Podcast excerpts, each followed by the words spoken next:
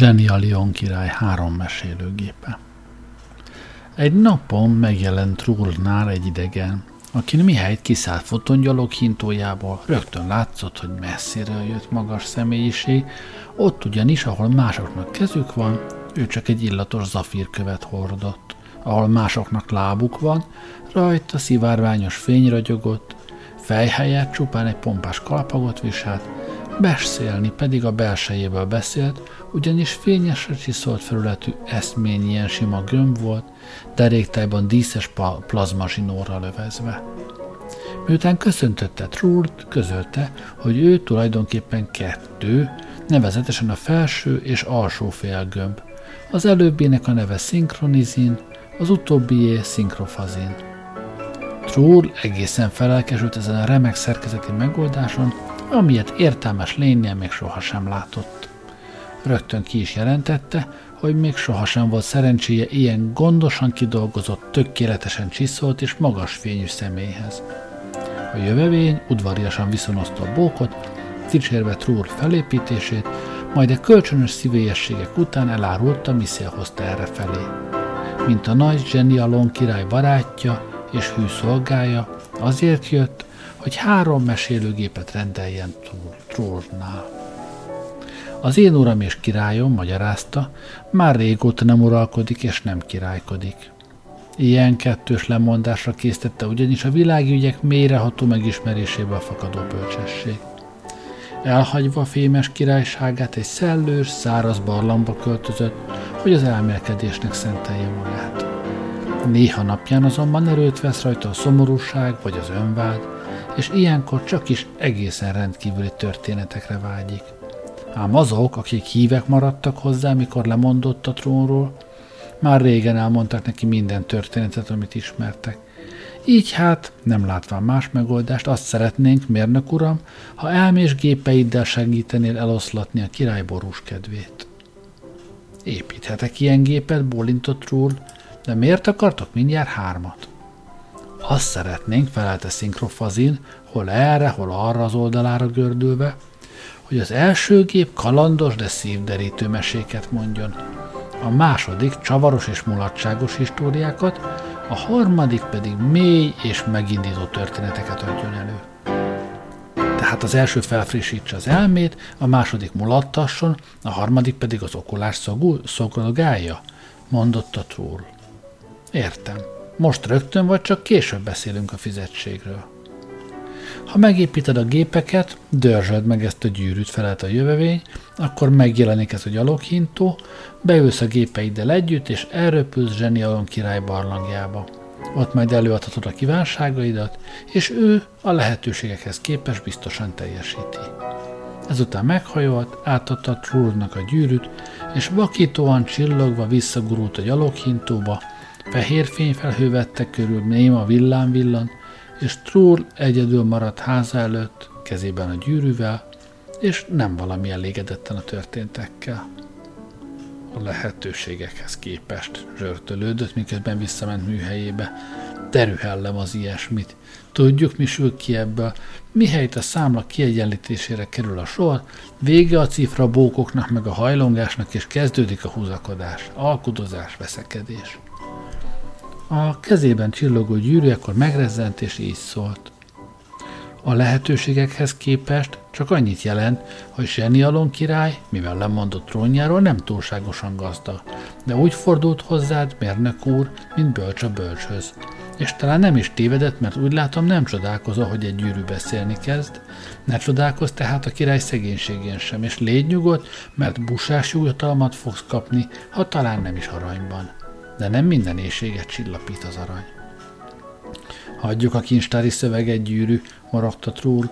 Bölcs ide, bölcs oda, a gépépítéshez szükséges atomok, ionok meg egyéb kincsek fenesokba kerülne, a villanyszámláról már nem is beszélve. Jobban szeretem a tiszta ügyleteket, szerződéssel, pecsétekkel, aláírásokkal. Nem vagyok kabzsi, de kedvelem az aranyat, különösen nagyobb mennyiségben, és ezt nyíltan be is vallom aranyos fénye, csillogása, súlya kedves a szívemnek.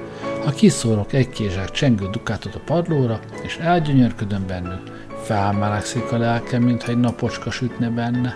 Szeretem az aranyat, no, kiáltott fel, mert saját szavai kissé felajzották. De minek neked az arany, amit mások hoznak? Nem csinálhatnál magadnak, amennyit csak akarsz? Csillogott a gyűrű csodálkozásában. Nem tudom, mennyire bölcs a te zsenialon királyod, felelte Trúr, de azt már látom, hogy te nagyon balga egy gyűrű vagy. Még hogy én csináljak aranyat magamnak. Hallottak már ilyet? Hát abból él a cipész, hogy cipőt készít magának. Hát magának főz a szakács, magát öli le a katona. Na és az önköltség? Arról még nem hallottál? Egyébként, ha tudni akarod, nem csak aranyat pengetni szeretek, hanem zsémbelődni is. No de most már csönd legyen, mert munkához kell látnom. Elrakta a gyűrűt egy öreg bádogdobozba, majd sürgülődni kezdett a műhelyében. Három napig építette a három gépet, ki sem lépve a házából. Majd rátért a formatervezésre. Az egyszerű, funkcionális idomokat kedvelte. Különféle fedőlapokat próbált ki, a gyűrű pedig folyton kritizált a dobozából, amíg Troll rá nem csapta a födelet, mert zavarták a kotnyás megjegyzések. Végül szépen belakkozta a gépeket, az elsőt fehérre, a másodikat égszínkékre, a harmadikat feketére. Majd megdörzsölte a gyűrűt, tüstént megjelent a gyaloghintó, berakkodott, maga is beült a gépek mellé, és várt, hogy mi lesz. Egy villanás, egy sziszenés, porfelhő támadt, és mikor a por elült, Trúr a gyaloghintó ablakán kinézve, fehér homokkal felintett tágas barlangban találta magát. Először néhány fapadot pillantott meg, amelyek könyvek és fóliánsok alatt roskadozta, aztán egész sor fényesen csillogó gömböt. Egyikükben felismert az idegent, aki a gépeket rendelte nála, a középsőben pedig, aki nagyobb volt a többinél, és az öregségtől már kisé ráncos, a királyt sejtette.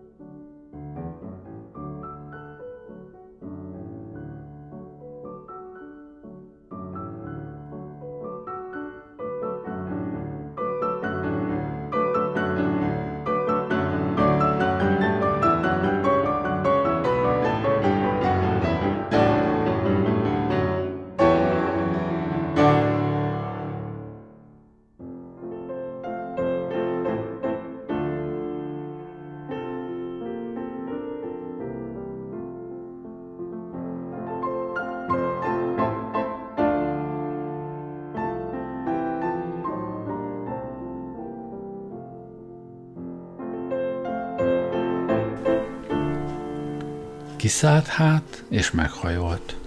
A király szívélyesen köszöntötte, majd így szólt. A bölcsességnek két fajtája van. Az egyik lehetővé teszi a tevékenységet, a másik visszatart tőle. Nem gondolod, jeles trúrlom, hogy az utóbbi a nagyobb? Hiszen csak a rendkívül éles álma láthatja előre tetteinek távoli következményeit, melyek problematikussá teszik az őket előidéző cselekvést. Ezért a tökéletesség a cselekvés beszüntetésében nyilvánul meg, és a bölcsesség abban különbözik az értelemtől, hogy képes ilyen megkülönböztetésre. Már megbocsásson felség, válaszolta Trull, de szavait kétféleképpen lehet értelmezni.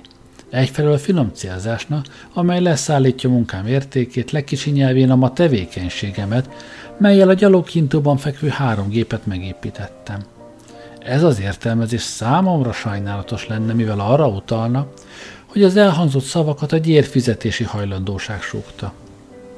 A másik értelmezés szerint egyszerűen a tétlenség elméletét fejtetted ki, amely viszont belsőleg ellentmondásos. Ahhoz, hogy az ember tétlenkedhessék, először cselekednie kell.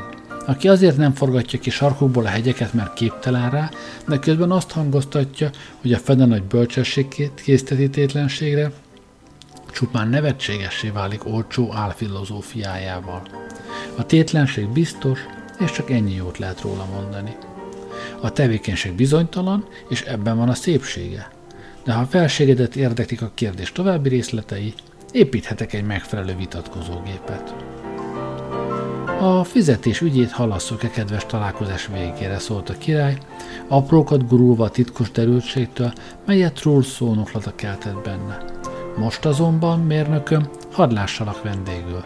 Szíveskedj helyet foglalni szerény asztalunknál ezen a padon, hű barátaim között, és ha van kedved, mesélj valamit tevékenységeidről, vagy tétlenségeidről. Engedelmeddel, királyom, felelte Trúr, attól tartok, hogy nem vagyok elég ékes szóló. Tökéletesen helyettesít azonban három gépem, amelyeket magammal hoztam, így legalább mindjárt kipróbáljuk őket. Legyen hát, szólott a király. Valamennyien leültek, kíváncsiságot és rendkívüli történetek reményét kifejező testtartásban. Trull pedig kiemelte a gyaloghintóból a fehérre lakkozott gépet, megnyomott rajta egy gombot, és letelepedett Zsenialon király jobbján.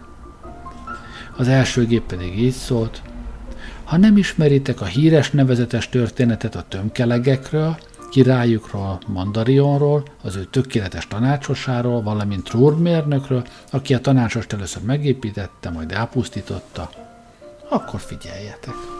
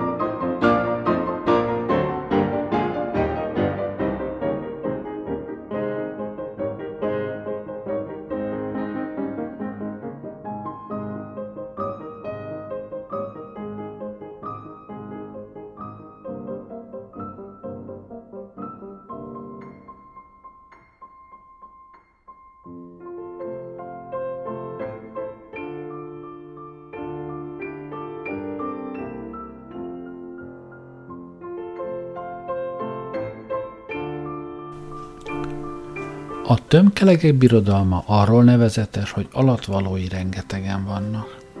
Egy napon Trúrmérnök, aki a sáfránsárga Delira csillagkép vidékén barangolva kisé letért az útról, megpillantott egy bolygót, amely minden estül mozogni látszott.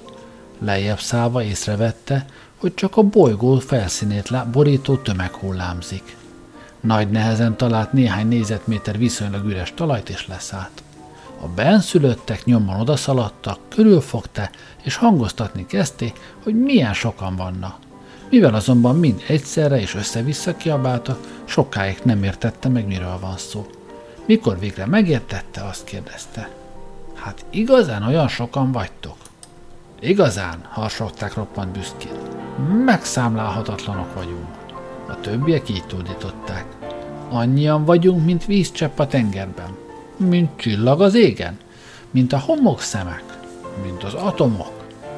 No jó, mondta Trull, és mi van akkor, ha ilyen sokan vagytok? Állandóan számoljátok magatokat, és ebben telik kedvete?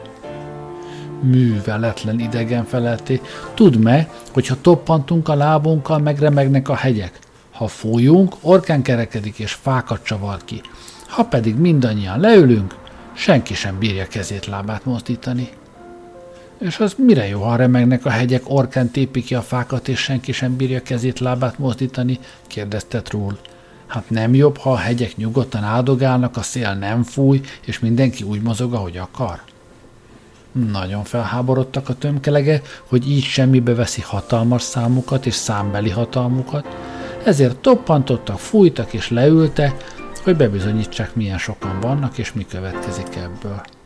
A földrengés a fák felé derékbe törte, a fák az alattuk állókat összeroppantotta, a fújás támasztotta szél kidöntötte a maradék fákat, újabb 700 ezer lakos morzsolódott össze, az életben maradottak pedig sem kezüket, sem lábukat nem bírták mozdítani.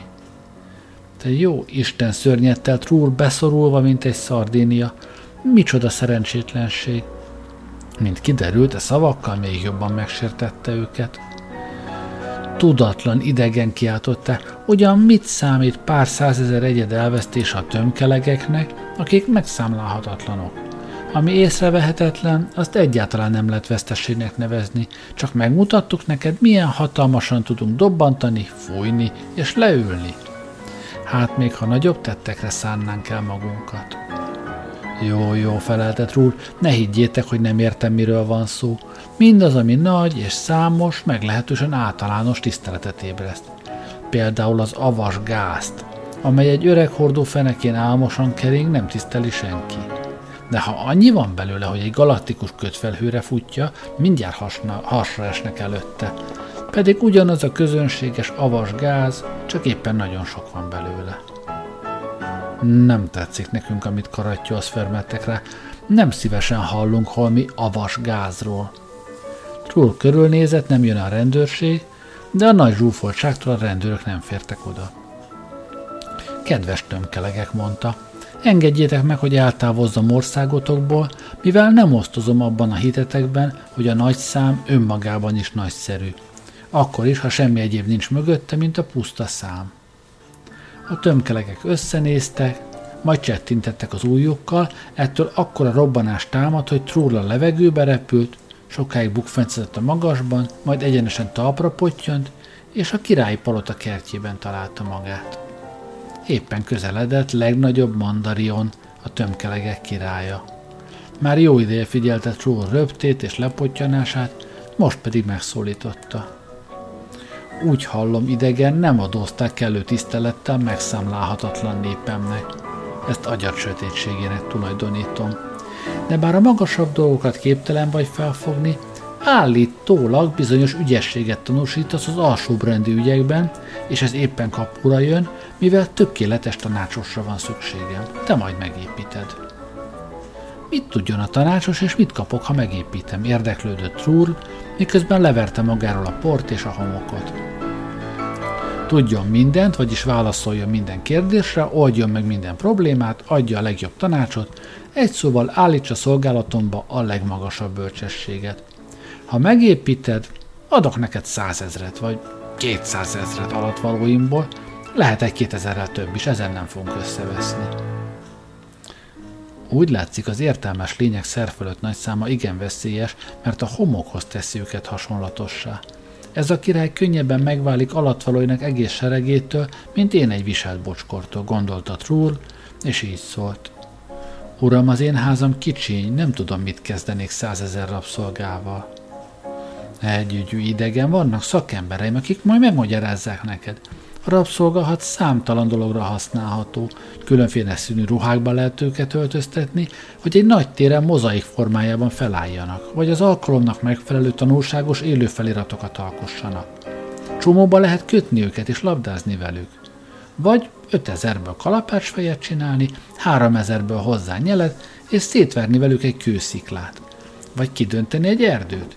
Kötelet és indát lehet fonni belőlük, vagy bohókás nyakláncot csinálni legalsók, akik a lánc fölött, az lánc végén, az űr fölött lógnak, tréfás mozdulataikkal, tekergézésükkel és visításukkal gyönyörködtetik a szemet és a szívet.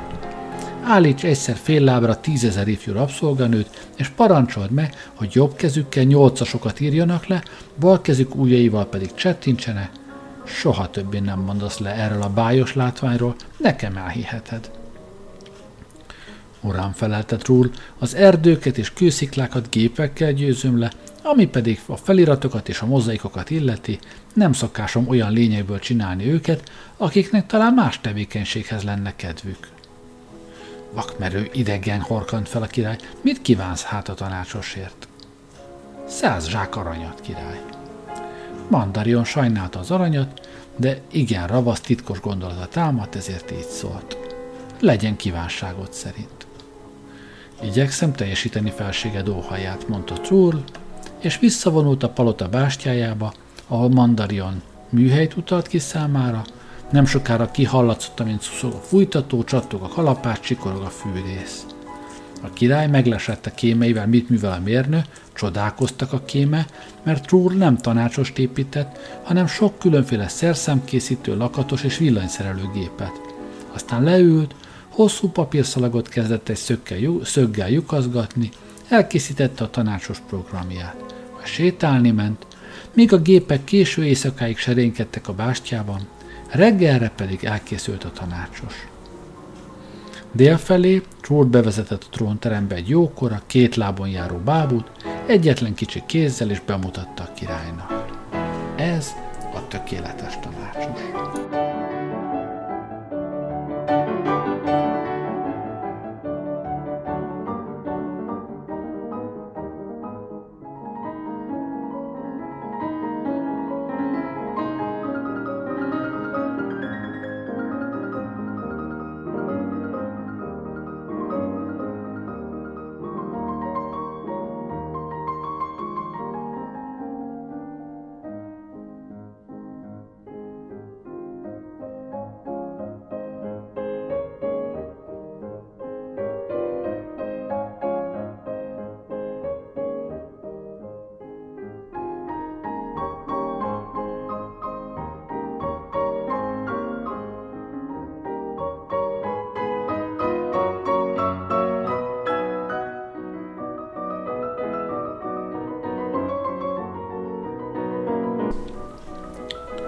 No majd meglátjuk, mit ér, gyanakodott Mandarion. Megparancsolta, hogy szórják fel a márványpadlót sáfrányjal és fahéjjal, mert a tanácsos a forró vas erős szagát árasztotta, sőt helyenként még izzott is egy kicsit, hiszen az imént vették ki a kemencéből.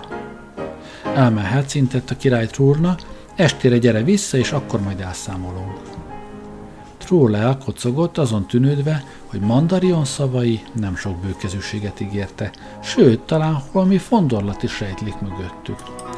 Nagyon örült, hogy a tanácsos minden tudását egy apró, de lényeges fenntartással korlátozta a programban. Nevezetesen azzal, hogy bármi legyen is a parancs, alkotójának vesztét a gép soha ne okozza. A király kettesben maradva a tanácsossal is szólt. No, ki vagy, és mit tudsz? Én felséget tökéletes tanácsosa vagyok, felelt a gép tompa hordóhangon, és a legtökéletesebb tanácsokat tudom adni. Jól van, dörmögte a király. Kinek tartozol hűséggel és engedelmességgel? Nekem vagy az építődnek? Hűséggel és engedelmességgel egyes egyedül felségednek tartozom, bogott fel a tanácsos. Na jó, tűnjött a király. Hát akkor először is, izé, hogy is mondjam, nem akarom, hogy mindjárt az első kívánságom azt a benyomást keltse, mintha fukar volni, de azért szeretném bizonyos mértékig, csak az elf kedvéért. Mi a véleményed? Felséged még nem kegyeskedett közölni, mit kíván, felelt a tanácsos, oldalából egy harmadik, kisebb lábat nyújtott ki, és megtámaszkodott rajta, mert egy pillanatra elvesztette az egyensúlyát. A tökéletes tanácsosnak olvasnia kell ura gondolataiban fortyant fel dühösen Mandarion. Természetesen, de csak külön utasításra, nehogy indiszkréciót kövessen el, mondta a tanácsos, kinyitott egy kis ajtót a hasán, és elfordított egy telepatron feliratú kulcsocskát. Aztán felragyogott, és így szólt. Felséged azt kívánja, hogy egy lyukas garas se kelljen fizetnie trollnak. Értem. Ha ezt bárkinek elárulod, bedobatlak a nagymalomba, amelynek köveit 300 ezer alatt való forgatja egyszerre, fenyegette meg a király. Nem árulom el senkinek, biztosította a tanácsos. Felséget tehát nem óhajt értem fizetni, ez nagyon egyszerű dolog. Ha Trull eljön, kegyeskedjék megmondani neki, hogy aranyat pedig nem kap, és hordja el magát. Tökfilkó vagy te nem tanácsos, dühöngött a király. Nem akarok fizetni, de azt akarom, hogy ez Troll hibájából történjé. Azt akarom, hogy ne járjon neki semmi, érted? A tanácsos bekapcsolta a gondolatolvasó készüléket, kissé megingott, és tompán így válaszolt felséged úgy kívánja feltüntetni a dolgot, hogy felséged igazságosan járt el a törvényekhez és adott szavához híven.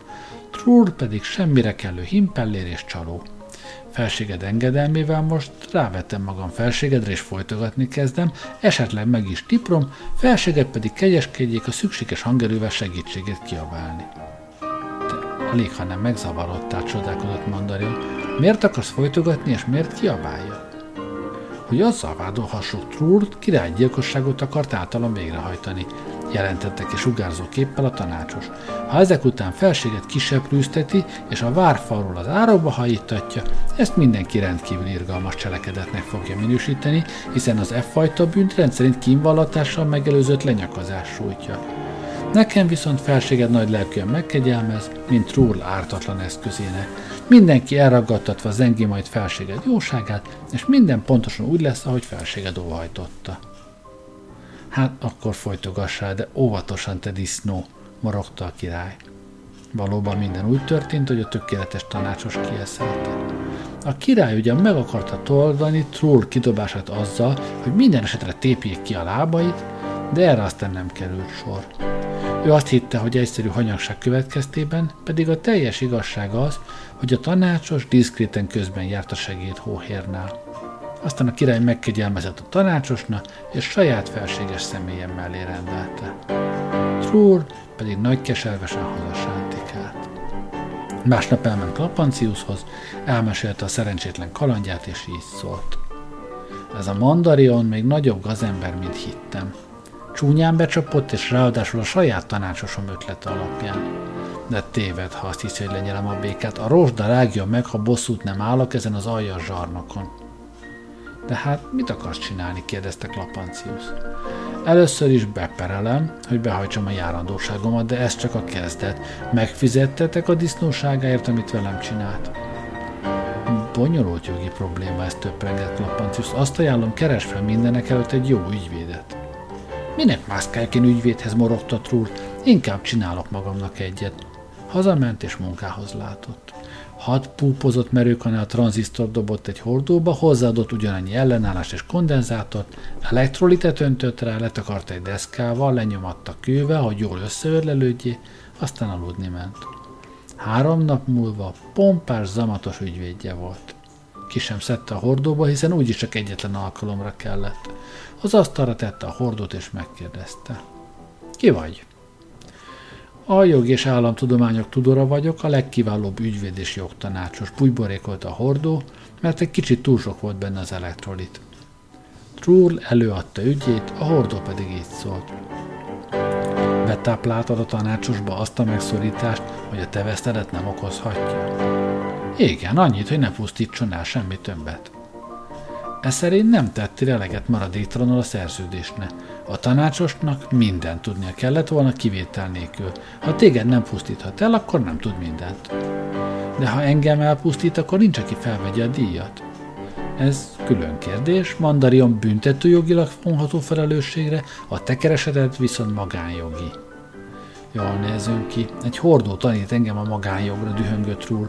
Kinek a jogtanácsosa vagy tulajdonképpen az enyém, vagy azért a piszok királyé? A tiéd, de a királynak joga volt megtagadni a fizetséget. Netán ahhoz is joga volt, hogy a várfalról az áróba dobasson? Ez büntetőjogi ügy, hivatalból üldözendő cselekmény és külön kérdés, felelte a hordó. Trúr majd megpukkant mérgében. Micsoda? Hát azért csináltam tudatos értelmet egy rakás tranzisztorból, drótból és ócskavasból, hogy tisztességes jogsegély helyett csűrés csavarást kapja? Majd adok én neked, te nyavajás fiskális leöntötte az elektrolitet, az asztalra rázta a hordó tartalmát és szétszette, de olyan gyorsan, hogy az ügyvédnek még fellebbetésre sem maradt ideje.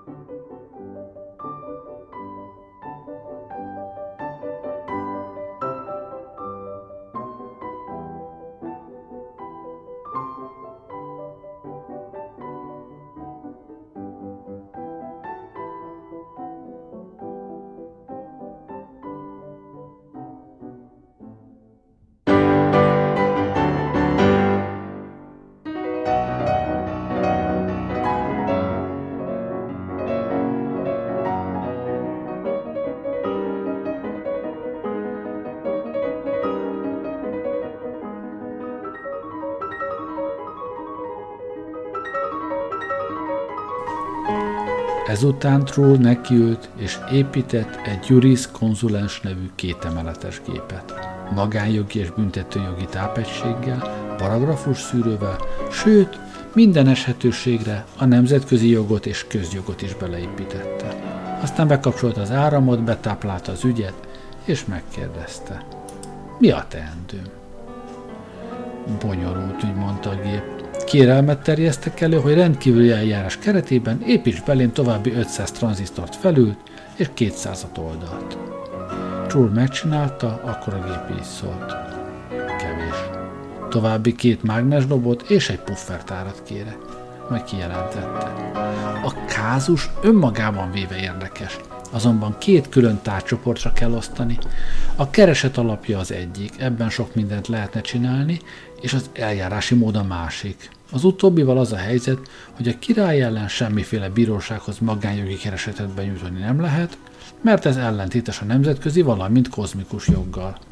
Végleges véleményemet csak akkor mondom el, ha szavadat adod, hogy utána nem fog szétszedni. Trór megígérte, de kíváncsi lett. Mondd kérlek, honnan vetted, hogyha nem leszek veled megelégedve, akkor szétszedlek? Nem tudom, volt egy ilyen érzésem. Trór sejtette, hogy azért, mert beleépítette a hordó ügyvédben is felhasznált elemeket, úgy látszik, hogy az előbbi eset emlékének nyomai megmaradtak az új áramkörökben, és tudatalatti komplexust hoztak létre. Nos, mi a véleményed? kérdezte Trór. Véleményem a következő. Mint hogy illetékes bíróság nincsen, ügy sem lesz, ezért sem megnyerni, sem elveszteni nem lehet. Trúr felugrott, öklével megfenyegette a jogtanácsost, de szavához híven nem bántotta. Elment Klapanciushoz, és mindenről beszámolt. Mindjárt tudtam, hogy reménytelen a dolog, de te nem hitted el, jegyezte meg Klapancius. Nem nyelem le ezt a szégyent. Hardoskodott Rúl, ha jogi és bírósági úton nem szerezhetek érvényt az igazamna, akkor majd másképpen állok bosszút azon a pimasz királyon. Kíváncsi lennék, hogyan. Adtál a királynak egy tökéletes tanácsost, aki mindent tud, a te elpusztításodat kivéve. Ez a tanácsos minden bajt, fortét, csapást távol tart a királytól és országától, akármit forralsz is ellene. És ebben teljesen biztos vagyok, Troll barátom, mert tökéletesen bízom mérnöki tudásodban. Ebben igazad van. Csak ugyanúgy fest a dolog, hogy a tökéletes tanácsos megépítésével önmagamnak tettem lehetetlenné, hogy Móresre tanítsam azt a cégéres gazembert. De mégiscsak kell lennie valami megoldásnak. Addig nem nyugszom, amíg meg nem találom. Mit akarsz csinálni? kíváncsiskodott Klapancius, de Trúr csak megvonta a vállát, aztán hazament. Sokáig ki sem lépett a házból, éjjel-nappal a fejét törte, hol a könyvtárban lapozgatott türelmetlenül, a laboratóriumban kotyvasztott titkos főzeteket. Klapancius olykor meglátogatta és álmélkodott, milyen makacsul igyekszik Trull, mint egy önmagát legyőzni, hiszen a tanácsos tulajdonképpen az ő része, saját értelmét építette belé. Egyik nap aztán Klapancius szokása szerint délután érkezve látogatóba nem találta otthon Trull. A ház zárva volt, az ablakon zsalú, a gazdának semmi nyoma. Klappancius rögtön kitalálta, hogy Trull megkezdte hadjáratát a tömkelegek királya ellen. Így is volt. Mandarion eközben boldogan zsarnokoskodott, mint még soha, mert ha éppen nem volt semmi jó ötlete, adott a tanácsos. Összeesküvéstől, cselszövéstől, ellenségtől nem félt. Vígan sanyargatta népét, még nem nő annyi szőlőfürt a tüzes déli lankákon, mint ahány agasztott állampolgár himbálózott az állami bitófákon. A tanácsosnak már négy ládája tele volt az érdemrendekkel, amelyeket terveiért kapott a királytól. A mikrokém, aki Trúrla tömkelegek országába küldött, azzal a jelentéssel tért vissza, hogy legújabb ötletéért, miszerint a palota elnőcsarnokát alatvalókból fontkoszorúkkal kell díszíteni, Mandarion király a tanácsost nyilvánosan a Leákecs kém megszólítással illette.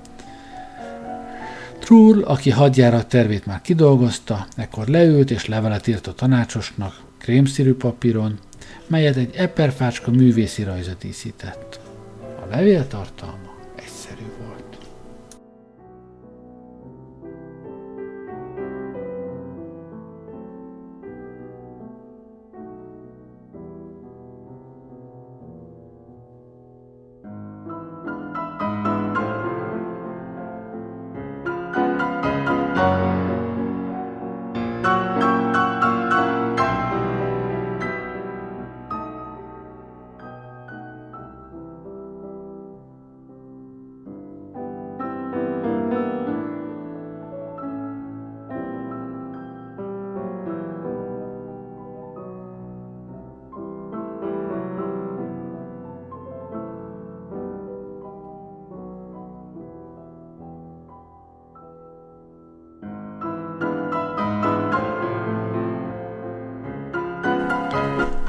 Kedves tanácsos, írta.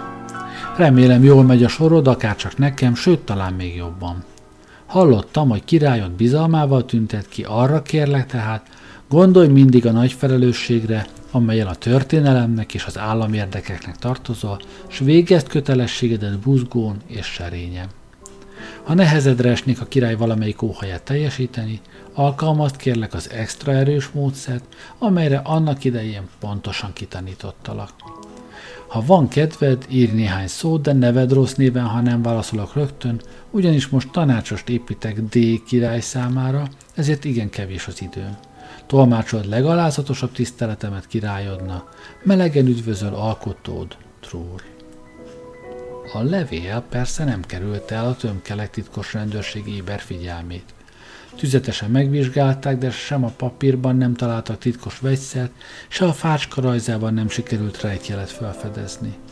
Ez a gyanús körülmény roppant izgalmat keltett a rendőrség főhadiszállásán. A levelet lefényképezték, lemásolták, sokszorosították, kézzel is átírták, majd az eredetit visszaragasztották és átadták a címzetnek. A tanácsos elolvasta és nagyon megijedt, mert rögtön rájött, hogy ezzel a húzással Trull az ő kompromittálását, sőt talán likvidálását akarja elérni. Nyomban beszámolt tehát a levélről a királynak elmagyarázva, hogy Trull akasztó fára való csibész, aki kompromittálni akarja őt uralkodója szemében. Aztán hozzálátott a szöveg elemzéséhez, mert biztosra vette, hogy az ártatlan szavak sora csupán állarc, amely mögött valami fekete ármány rejlik.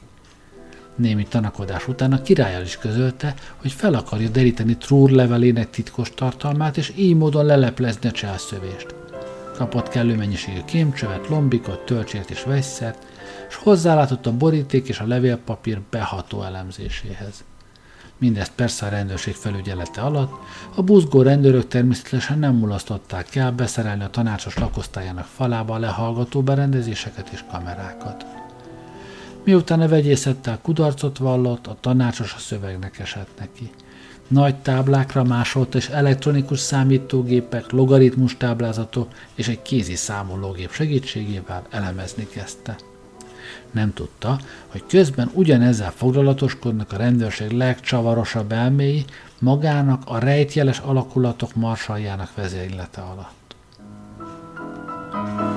Minél tovább tartott a szakemberek meddő erőfeszítése, annál jobban nőtt a nyugtalanság a főhadiszálláson, hiszen valamennyi szakértő világosan látta, hogy az ennyire megfejtetetlen rejtjel a legravaszabbak közé tartozik, amelyeket valaha használtak.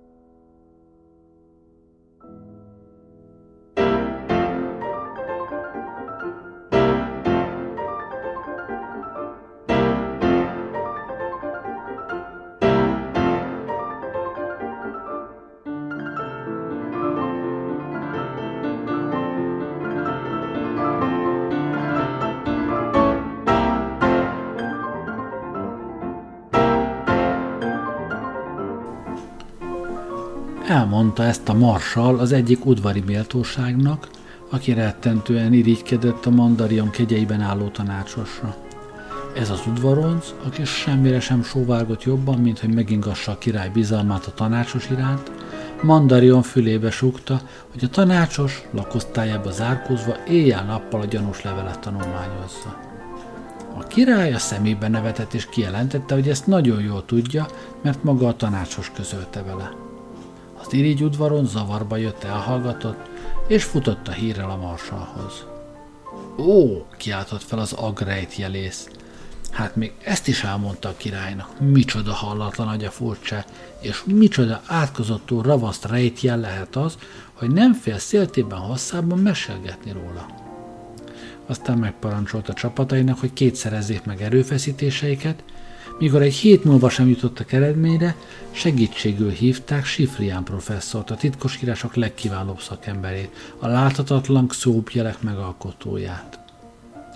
A professzor áttanulmányozta az inkriminált levelet, valamint a katonai rejtjelfejtők munkájának eredményeit, és kijelentette, hogy a próbálkozások és hibák módszerét kell alkalmazni, csillagászati méretű számítógépeket véve igénybe. Követték a tanácsot, és kiderült, hogy a levelet 318 módon lehet értelmezni. Az első öt variáns így hangzott.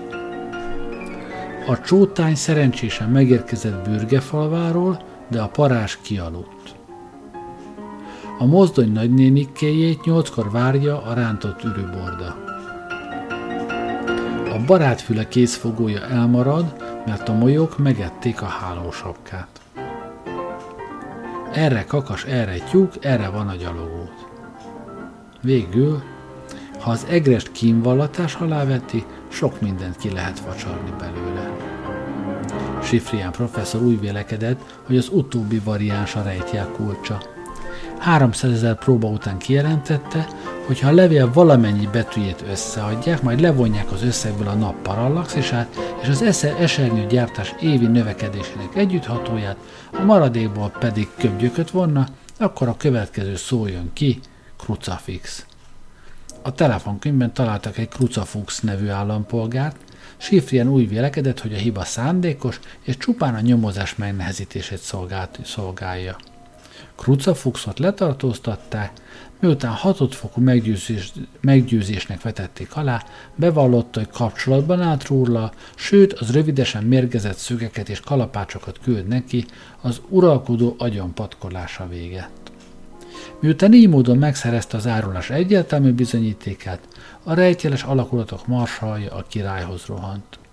Mandarion azonban továbbra is bízott tanácsosában, és alkalmat adott neki a kimagyarázkodásra. A tanácsos nem tagadta, hogy a levelet a betűk cserélgetése révén különféleképpen lehet értelmezni. Mint mondotta, ő maga további 1100 variációt talált.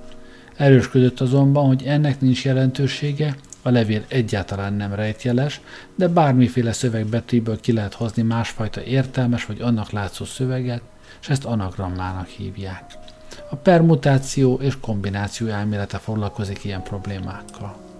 Az álnok trúr, magyarázta a tanácsos, éppen azzal akarta őt gyanúba keverni, hogy rejtjel látszatát keltette, holott nincsen semmiféle rejtjel.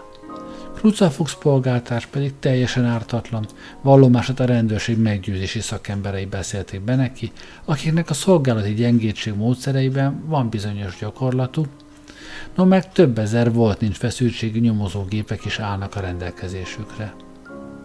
A királynak nem nagyon tetszett, hogy tanácsosa így beszél a rendőrségről, és további magyarázatokat követelt.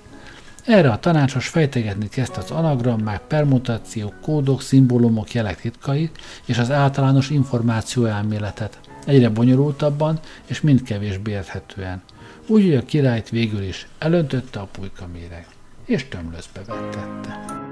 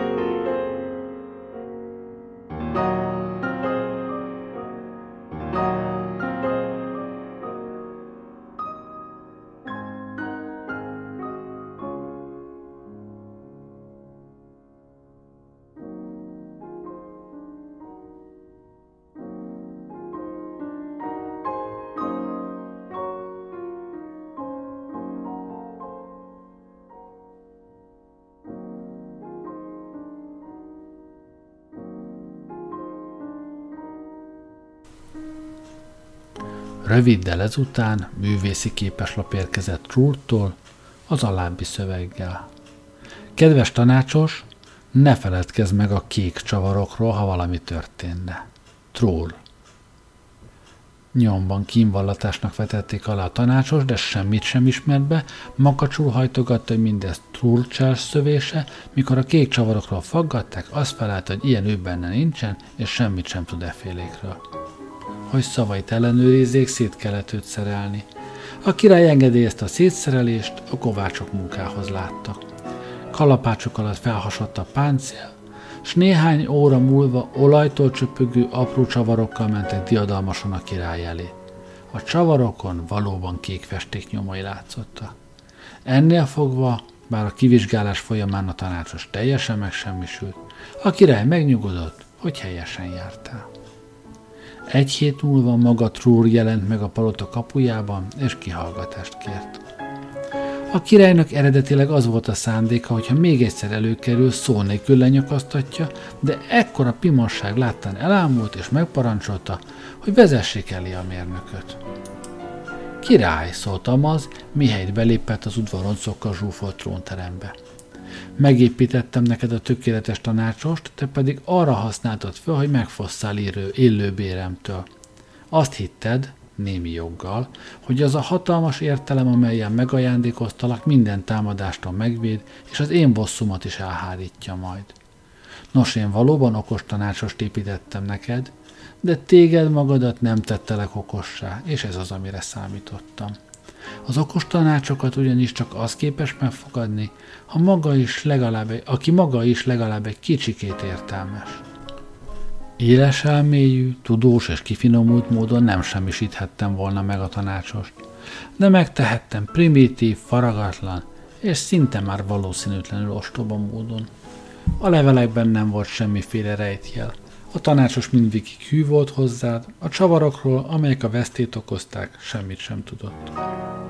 Szerelés közben ugyanis véletlenül belepottyantak a festékes bödönömbe, és ez utóbb a legjobbkor véletlenül eszembe jutott. Így győzte le a butaság, meg a gyanakvás, az észt, meg a hűséget, és így írtad alá önmagad ítéletét. Most megadod a száz zsák aranyat, amivel tartozol, és másik százat az időért, amit elvesztegettem, hogy behajtsam a követelésemet. Ha nem adod meg, elpusztulsz egész udvaroddal együtt, hiszen nincs már tanácsosod, aki megvédhetne tőlem. A király felüvöltött dühében, intett, és az őrök rárohantak a vakmelőre, hogy felkoncolják de szuronyaik úgy hatoltak át a mérnök alakján, mintha levegőből volna. Riadtan hőköltek hátra az őrő, Trúr pedig felkacagott. Szurkálhattok, ahogy tetszik, mert én itt csak látszat vagyok. Távtelevíziós módszerrel alkotott képmás. Valójában magasan a bolygótok fölött kerengek űrderegémen, és rettenetes bombákat dobok a palotára, ha meg nem kapom a járandóságomat. Alig felezte be szavait, szörnyű robbanás rázta meg a palotát, az udvaroncok eszük nélkül menekülte, a király pedig tajtékozó dühében és szégyenében kénytelen volt kifizetni tróri állandóságát.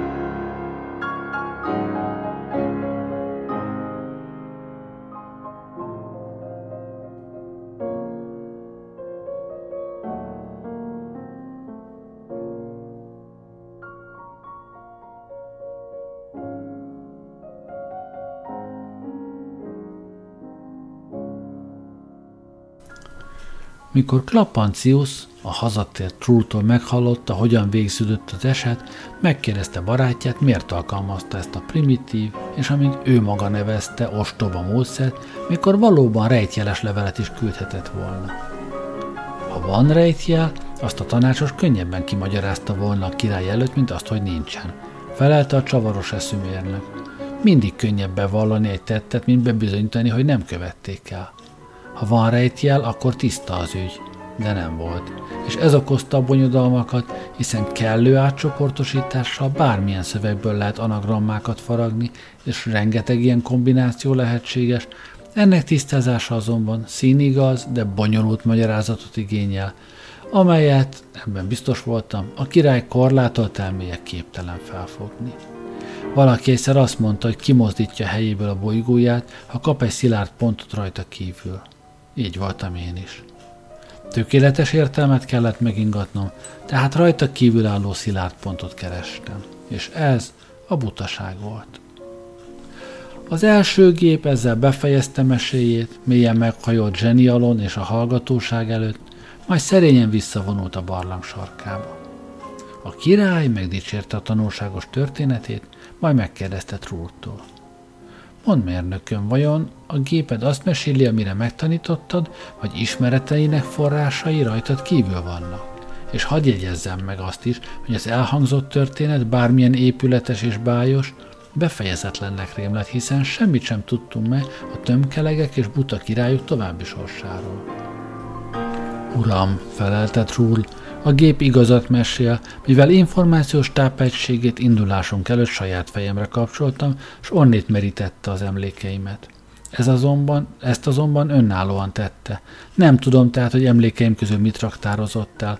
Ennél fogva nem mondhatjuk, hogy bármire szándékosan tanítottam volna, de azt sem, hogy ismeretének forrásai rajtam kívül vannak.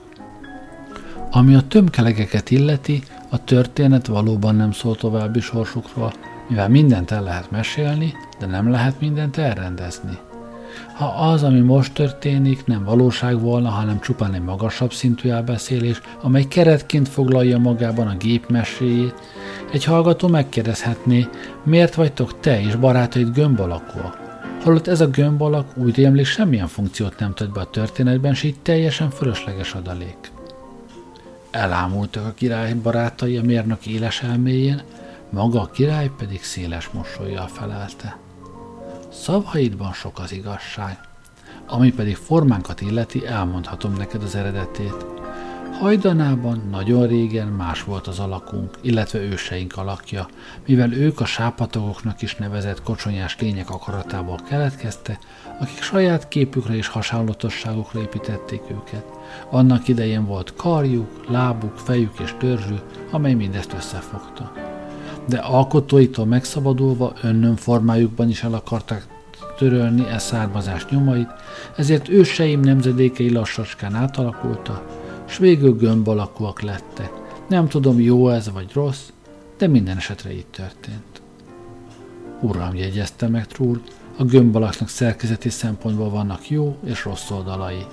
De minden egyéb szempontból jobb, ha az értelmes lény nem változtatja meg önmagát, mivel ez a szabadság a valóságos litősznyomás.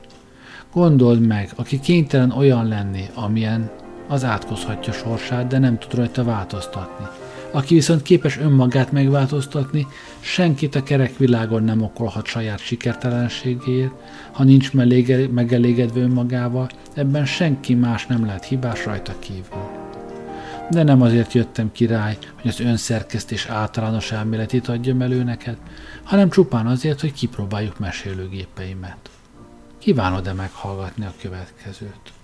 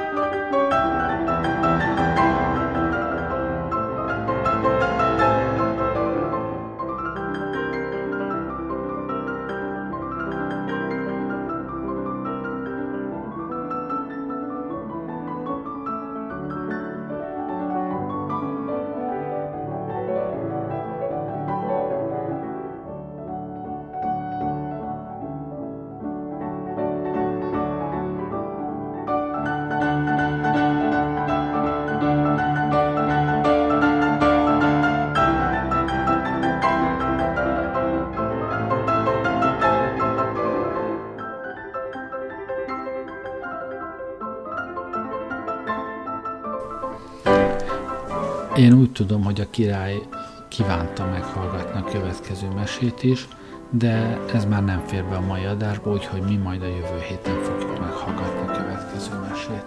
Köszönöm, hogy velem voltatok ma este, jó éjszakát kívánok, Gerlei Rádiózott.